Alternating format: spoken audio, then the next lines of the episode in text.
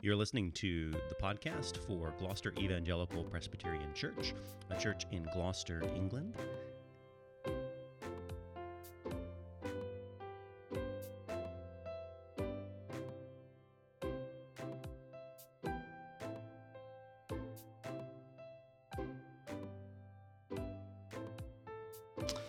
Well, let us come to Genesis 18. And as I said, this really links together with Genesis 19 as one unit. We've seen in Genesis that some of these units are really quite long. Uh, and this is a long passage. I thought two chapters might be uh, way too long to try to get through in one sitting.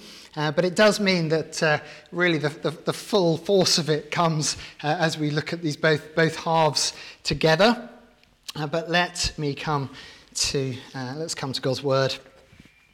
So, Genesis 17, we looked at, might remember, was God renewing the covenant with Abraham and giving the, the covenant of circumcision and uh, promising that he would have a son, Isaac, through Sarah, his wife. Chapter 18.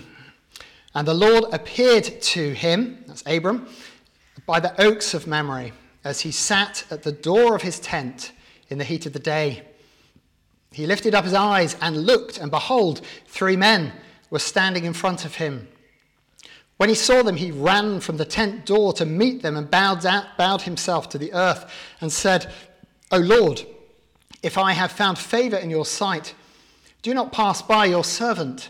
Let a little water be brought and wash your feet and rest yourselves under the tree, while I bring a morsel of bread that you may refresh yourselves and after that you may pass on, since you have come to your servant.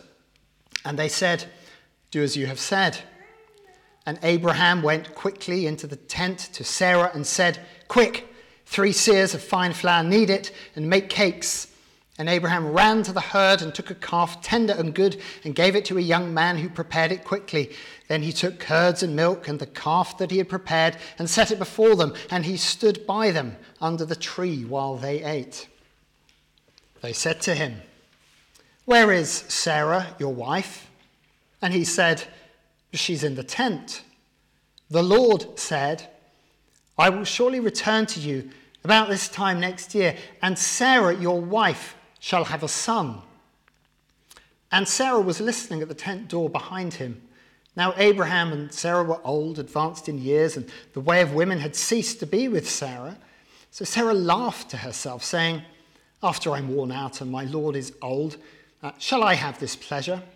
And the Lord said to Abraham, Why did Sarah laugh and say, Shall I indeed bear a child now that I'm old?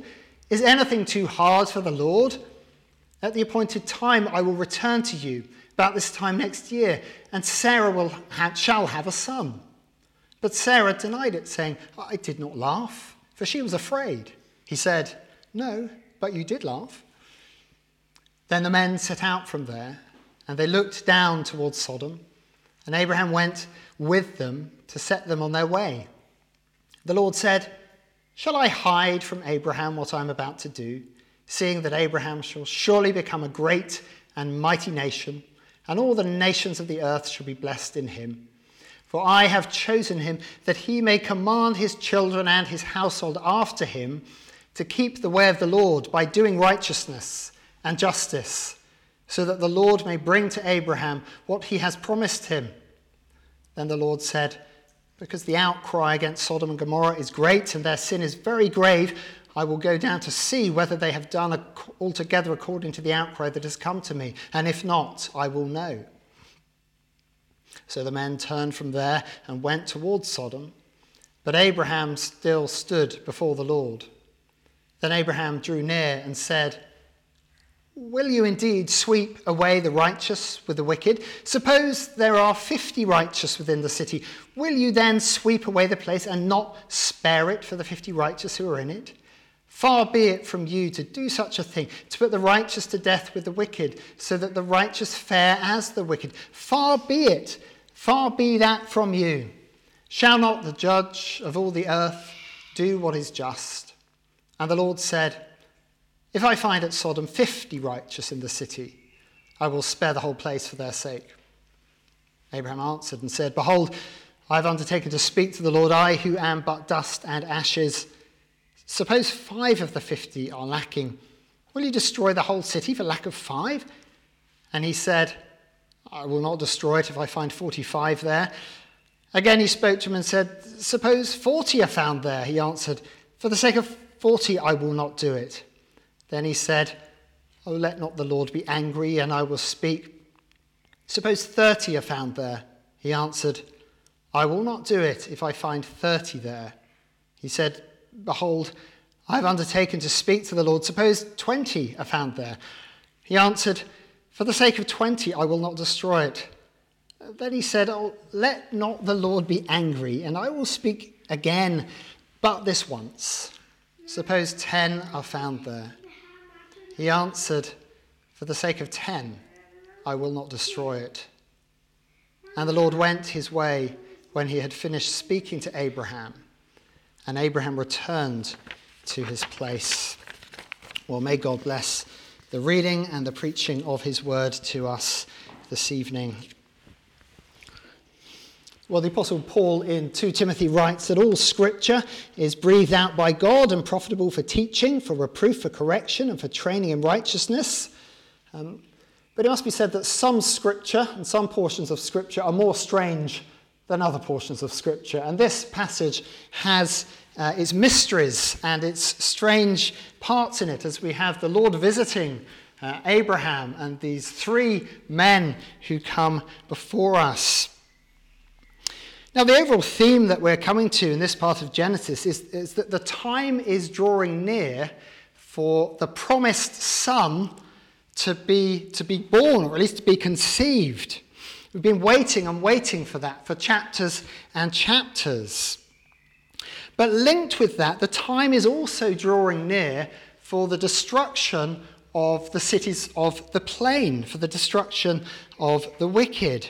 And we find as we look in Genesis that these themes are woven together.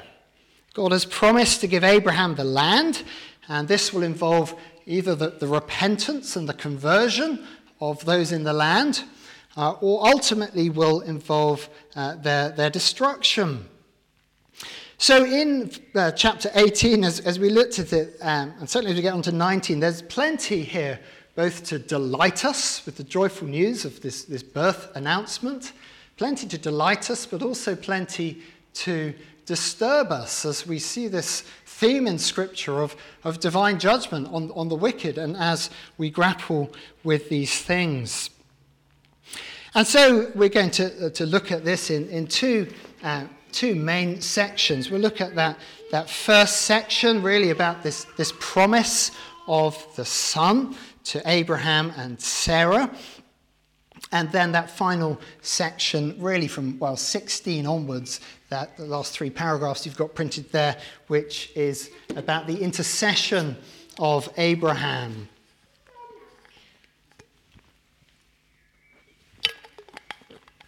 So we come to, to verse 1. We read, The Lord appeared to Abraham. And you notice the Lord there, capital letters. This is Yahweh, the God who appeared to Moses at the burning bush, the covenant uh, God. And he appears to Abraham. Um, and he appears at the, the oaks of Mamre. And we've uh, read in chapter 13 that that's where Abraham had settled uh, by these oaks. And that was one of the places where, in the land, when he got to the land, he'd built uh, an altar to the Lord. So it's a place of worship. And the, the, the trees there, these great oaks, would provide shade and shelter. Uh, and there's obviously water there. Uh, so it's a, it's a place of, water, uh, of worship. And it's, it's a little mini Eden. It's a temple sanctuary uh, in, in a barren land, here is a place of rest. Here is a place of refreshment, a place of worship. Um, and so um, he's still here by these, these oaks, and, um, and then the Lord appears to him as he sits by the door of the tent in the heat of the day. And he lifts up his eyes, and behold, three men were standing there, or lift up his eyes and looked. And notice there's this threefold emphasis on his seeing. He lifted his eyes, he looked, and behold. And all through the passage, there's various um, mentions of, of either Abraham seeing or the Lord seeing, or later on, we, we question about what Lot saw, what Lot didn't see. So he sees these three men. And he addresses them, these three men, uh, with the singular form of address as O Lord. And that's the form of address that a servant would use speaking to a master. And that raises one of the puzzles of the text is what is the, the identity of these three men and how do they relate to the appearance of the Lord? Now, I understand that uh, sometimes it's been said that these three men are an appearance of the Father, Son, and Holy Spirit. I've never actually read that in any commentary, but apparently that has been said. I think that's rather fanciful. Um, as we read on into chapter 19, we see that there are two angels who go to, uh, to Sodom, to, to go to, to view, uh, to look at Sodom. And so um, it seems possibly the best solutions to see here there is the Lord um, in human form or invisible form as, as, as, a man with two angels. But there are various oddities of the text, particularly as the, the, the men seem to speak in unison. So there's this divine encounter, and there's plenty of room here for, uh, for mystery and plenty of puzzles. And so um, they come uh, to Abraham. He, he, bows down before them, and Abraham uh, humbly offers hospitality. Just notice in verse 4, he offers just a, a little water. And verse 5, a morsel of bread. And he offers cleansing and rest. So they're in, invited by Abraham to come to this place of rest, a place of cleansing, a place of refreshing. And I think we're, meant to see again a little sort of temple sanctuary, or the sort of think of the, the temple later in Israel's life was a place of rest, a place of feasting, a place of sanctuary. And they are to come near, um, across the desert, and to be cleansed, washed, and receive rest. And then we see Abraham with his serious and rather urgent preparations. Verse 6 he went quickly to Sarah, quick, three seahs of fine flour, knead it, and make cakes. These staccato instructions, the kind which I'm sure uh, go very go down very well at, at home. You might like to try this, husbands, and see how you get on. Uh, maybe not. But there is this urgent task uh, at hand, and a seah of uh, bread, uh, of flour, that is eight litres. So there's an enormous quantity of bread that is being made. And then Abraham runs to the herd and uh, takes the son of the herd, tender and good, and gives it to the young man. He prepares it quickly. So it's the best flour, the best of the herd. They make, and Abraham and Sarah themselves make these preparations. Um, and interestingly, they, they, they've got plenty of servants in their household. Probably Abraham's running a sheikdom of couple of thousand people, but they themselves have this direct oversight. Such is the importance of the visitors. So, verse 8, he takes curds, milk, the calf he prepared, set them before him, as they, and he stood under the tree uh, while they ate. So he lays before them this meal of vastly greater in quality and quantity than the morsel of bread and the water that he had promised. And this is wonderful picture of hospitality as he entertains these three strangers and entertains angels uh, unawares. And I think this is a, a, picture of this sort of fellowship and communion, which foreshadows really many of the fellowship meals of the Bible. As we, as we move on in the scriptures, we see uh, the people of God feasting in the presence of the Lord. As, as the Lord came down at Sinai, the elders of Israel feasted in the presence of the Lord. Uh, even as we were thinking this morning, uh, how uh, in the temple there was the, the bread, of, bread of the presence, and the temple was to symbolize a place of feasting, a place of washing and feasting before the Lord. Um, and we see as the Lord Jesus comes, the Lord with his people, what does he do? We saw this morning the Lord with his disciples on the Sabbath day, and uh, he's eating, they're resting, and they're eating. We find the Lord Jesus having uh, food with his friends. So just picture of this fellowship there with the Lord as we uh, see this theme picked up uh, through the scripture. So that is sort of foreshadowed here, although Abraham at this point is off at the side acting as a servant. It's just amazing to think of um, the Last Supper of the Lord as, as, the Lord washes our feet and the Lord uh, provides for us uh, bread and wine. And so I think just this picture of fellowship here and a reminder of the importance of our worship as we come together to enjoy communion and fellowship uh, with the Lord. Well, we come to this promise of the Son, verse 9. They said to him, and again, they said, in, in, how does this work? In unison? I um, don't know how that works, but where is um, Sarah, your wife? They know Abraham has a wife, they know her name. She's in the tent. And the Lord said, moves, swaps back to the singular here, I will surely return to you uh, about this time next year, or, or literally in, in the time of life. Um, it's referring to the spring, the time of the new life in the year. And behold, uh, a, a, well, literally, behold a son um, to Sarah, your wife. And so uh, we're moving now from this promise to the time when God is going to fulfill his promise and turn barrenness to fruitfulness. And Sarah hears it herself. She overhears it from the tent door. But we're reminded, verse 11, uh, that they're old, advanced in years. And then we're told uh, the way of women had ceased with Sarah. And this is new information in Genesis. We've been told way back in chapter 12 that she's barren. But now we find out she's uh, actually past the age of bearing children completely. So it's uh, doubly impossible for her to have a son. So, verse 12 Sarah laughed to herself, saying, After I'm worn out and my Lord is old, shall I have this pleasure? That is the joy of having uh, a baby, a son. She laughs, and we return to this theme of laughter in Genesis. Remember that Isaac's name means laughter. So, verse 13, the Lord says to Abraham, Why did Sarah laugh and say, I shall indeed bear a son now that I'm old? Is anything too hard for the Lord? At the appointed time, I will return, and next year um, Sarah will have a son. She denies it, uh, for she's afraid, but he says, No, uh, you did laugh. So her response is laughter and disbelief. And I think uh, the Lord, I think we're meant to see his, his rebuke as a very gentle rebuke here. Um, it's not a, a, stern, some sort of stern rebuke, I don't think, but actually more of an invitation to trust the Lord's great power, to wonder about his power. Is anything too hard for the Lord?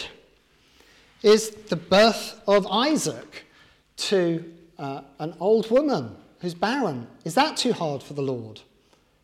Well, I guess probably modern scholars would say, no, that is too hard for the Lord. Um, but it's not too hard for the Lord. And is anything too hard for the Lord? Is the resurrection of Christ from the dead too hard for the Lord? Well, no, it's not. Nothing is too hard from the Lord. He raised Isaac uh, from, uh, from, from Sarai, from, the, from barrenness. He raised Christ from uh, the dead. And so, uh, and so she, uh, she laughs, and her laughter it arises partly from unbelief, partly from surprise. So laughter, when we laugh, that is, that's a response to, it's often a response to a surprise, isn't it? That's how jokes work. You sort of have the setup, and then you have the punchline. Um, I was trying to think of a joke. I couldn't think of one. I thought, well, maybe knock, knock. But then I thought you'd all say, who's there? So knock, knock, come in. He said, there, there's a joke. And they all laughed. But that's how jokes work, isn't it? There's a, there's a suspense and then there's a surprise. And Isaac, as he's born, it's this great uh, surprise. There's uh, disbelief. The punchline comes, and you don't expect it. Like we saw with the resurrection of Christ, uh, we saw on Easter, Easter Day or the week after Easter that the disciples disbelieved for joy. They didn't believe it. They saw Christ was risen, and they were filled with joy and disbelief. So the birth of Isaac, it forms really like a, a punchline in Genesis. Abram and Sarah have been waiting and wondering. They've been promised and they've been waiting for, for 20 years for the birth of this son, and they're wondering is it going to be Lot as an adopted son? Is it going to be uh, Eliezer of Damascus? Is it going to be Ishmael? Who's this? And then finally, the great punchline is that it is Isaac. And so we're just uh, reminded how God works out his plans of redemption. He makes promises. And then there are these just long stretches of time when God's people are waiting for God to fulfill his promising, during which time often things go from bad to worse until finally the situation looks completely hopeless, till finally it's like Good Friday and the sky turns black. And that is the time for God's punchline. That is the time for God to fulfill his promise to the delight and joy of his people. Then comes God's punchline. So, what is God doing in post Enlightenment Europe? What is God doing in the secular West as the, the, the numbers in the church uh, decline and decline and, and secular humanism gets more and more aggressive?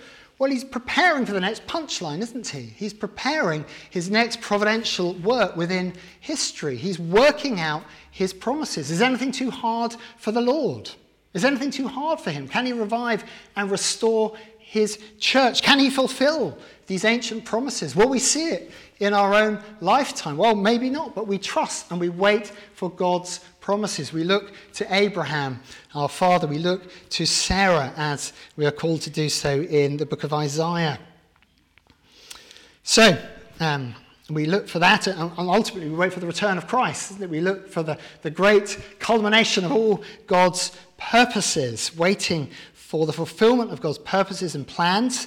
That day of great joy when everlasting joy and happiness will crown our heads, and sorrow and sighing will flee away.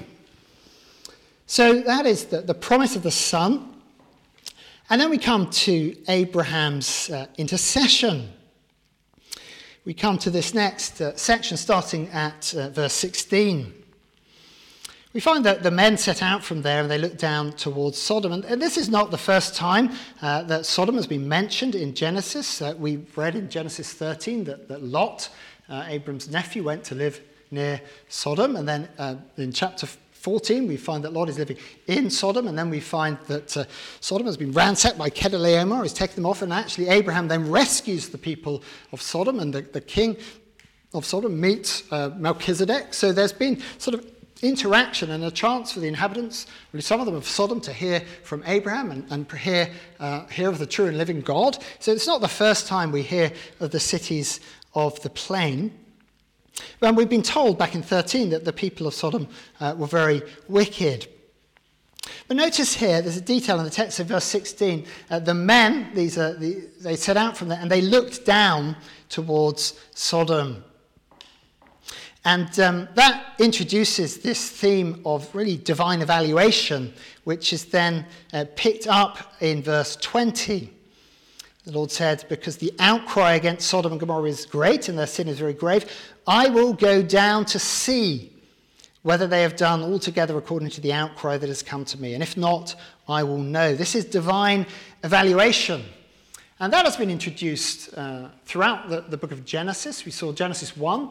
Uh, remember that? And God said, uh, This was good. God saw and he said it was good. God looked at the creation and he saw, he evaluated, he said it was good. Um, so there's a positive evaluation. Uh, but in the, in the, times of Noah, the Lord looked and he saw uh, that, or rather, he saw that the, the man was wicked, the, the, wickedness of man had grown great on the earth. So there's divine evaluation before uh, the flood.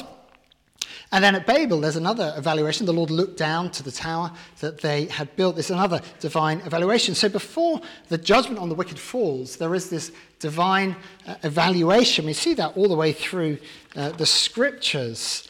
Um, right up in, into the New Testament, the Lord Jesus comes himself to Jerusalem and looks around. He looks to see what's happening in the temple courts, and he sees that it's like a, a fig tree with no figs on it. There's this divine evaluation of Jerusalem before the, final, the, the judgment on Jerusalem fell in AD 70.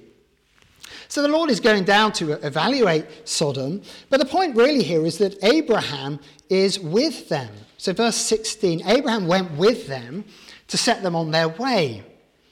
And verse 17, the Lord said, so Yahweh said, Shall I hide from Abraham what I'm about to do?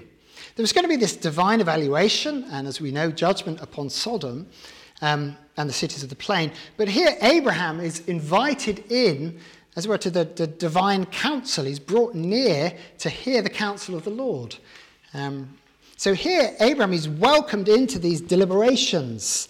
He's invited to that he might intercede. He's given this high position, really, as a sort of privy, privy counselor. He's let in to what is going on.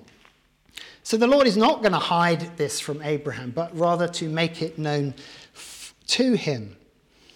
And this is uh, it's going to be part of what it means for, for Abraham to learn to be a righteous man. We know Abraham believed God and it was credited to him as righteousness. He trusted God's promises and it was counted as righteous. Abraham was not sinless, he was sinful as we are, but he had to, to live a godly, a righteous life.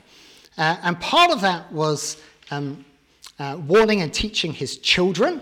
So, part of what was going on with uh, the Lord letting him into this was so that, um, verse 19, I've chosen him that he may command his children and his household after him to keep the way of the Lord by doing righteousness and justice.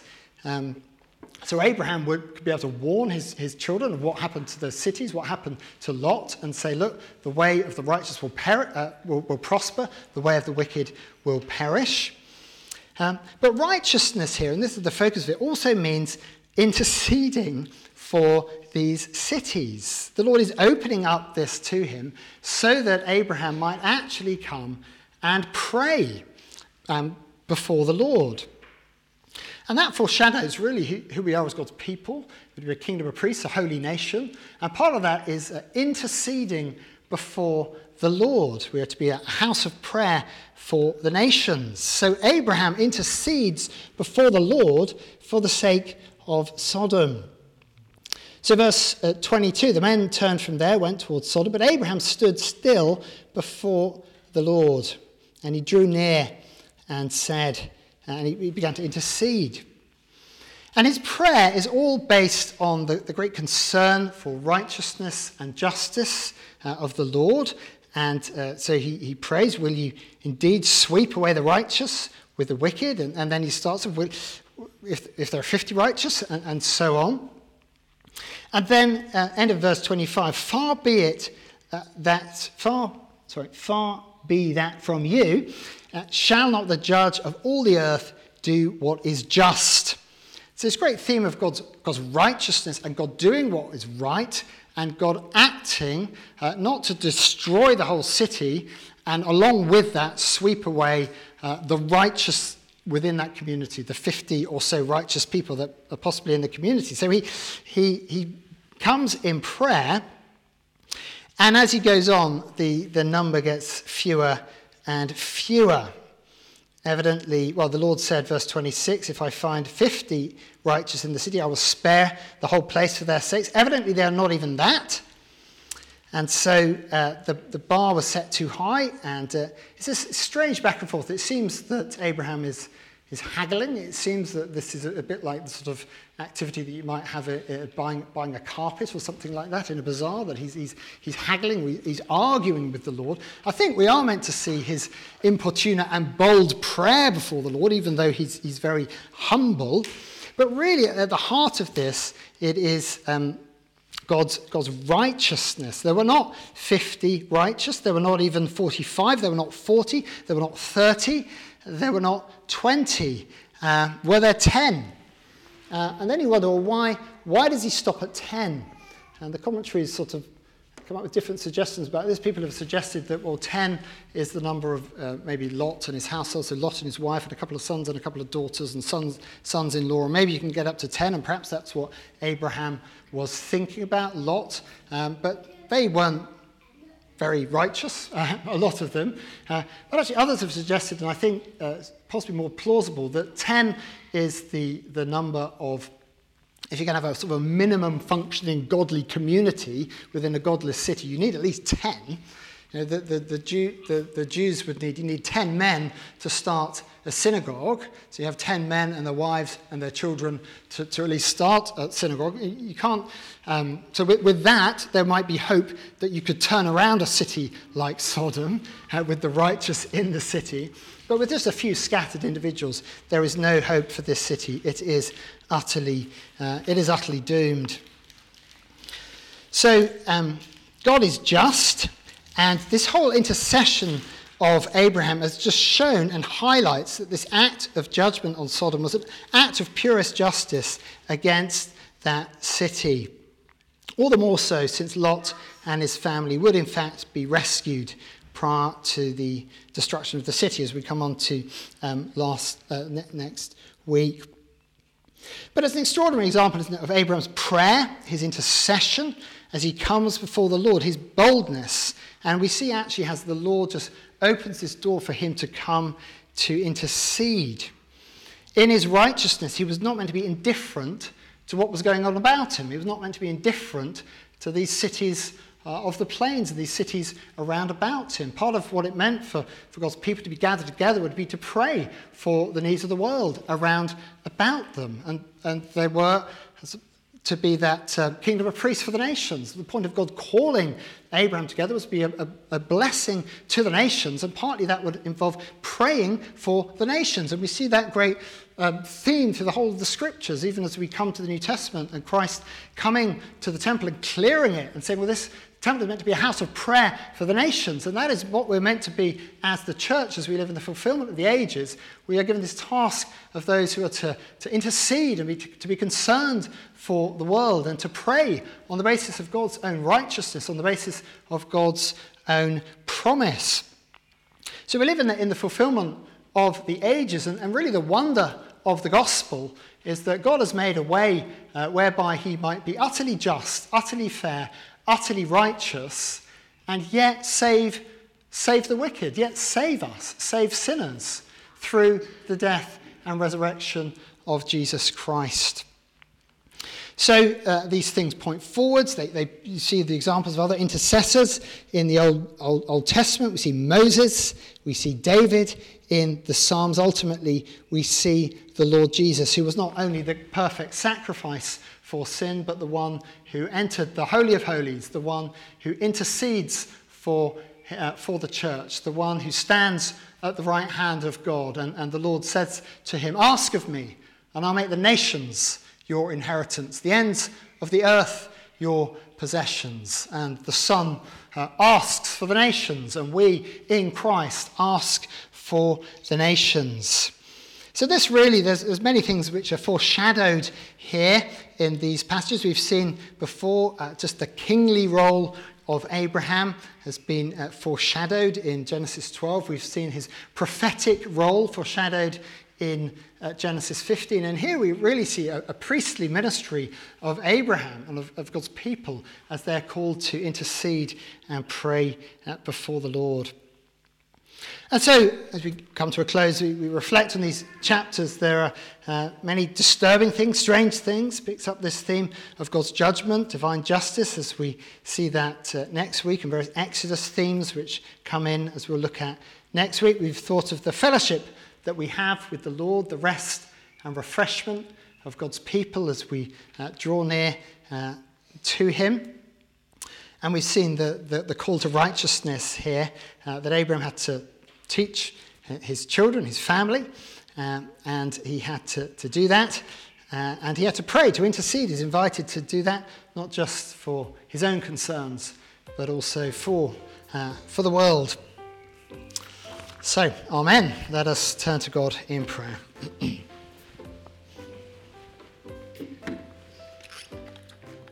You've been listening to the Sermon Podcast for Gloucester Evangelical Presbyterian Church. You can find us out online at gloucesterpres, that's P R E S dot co dot UK for more. Thank you.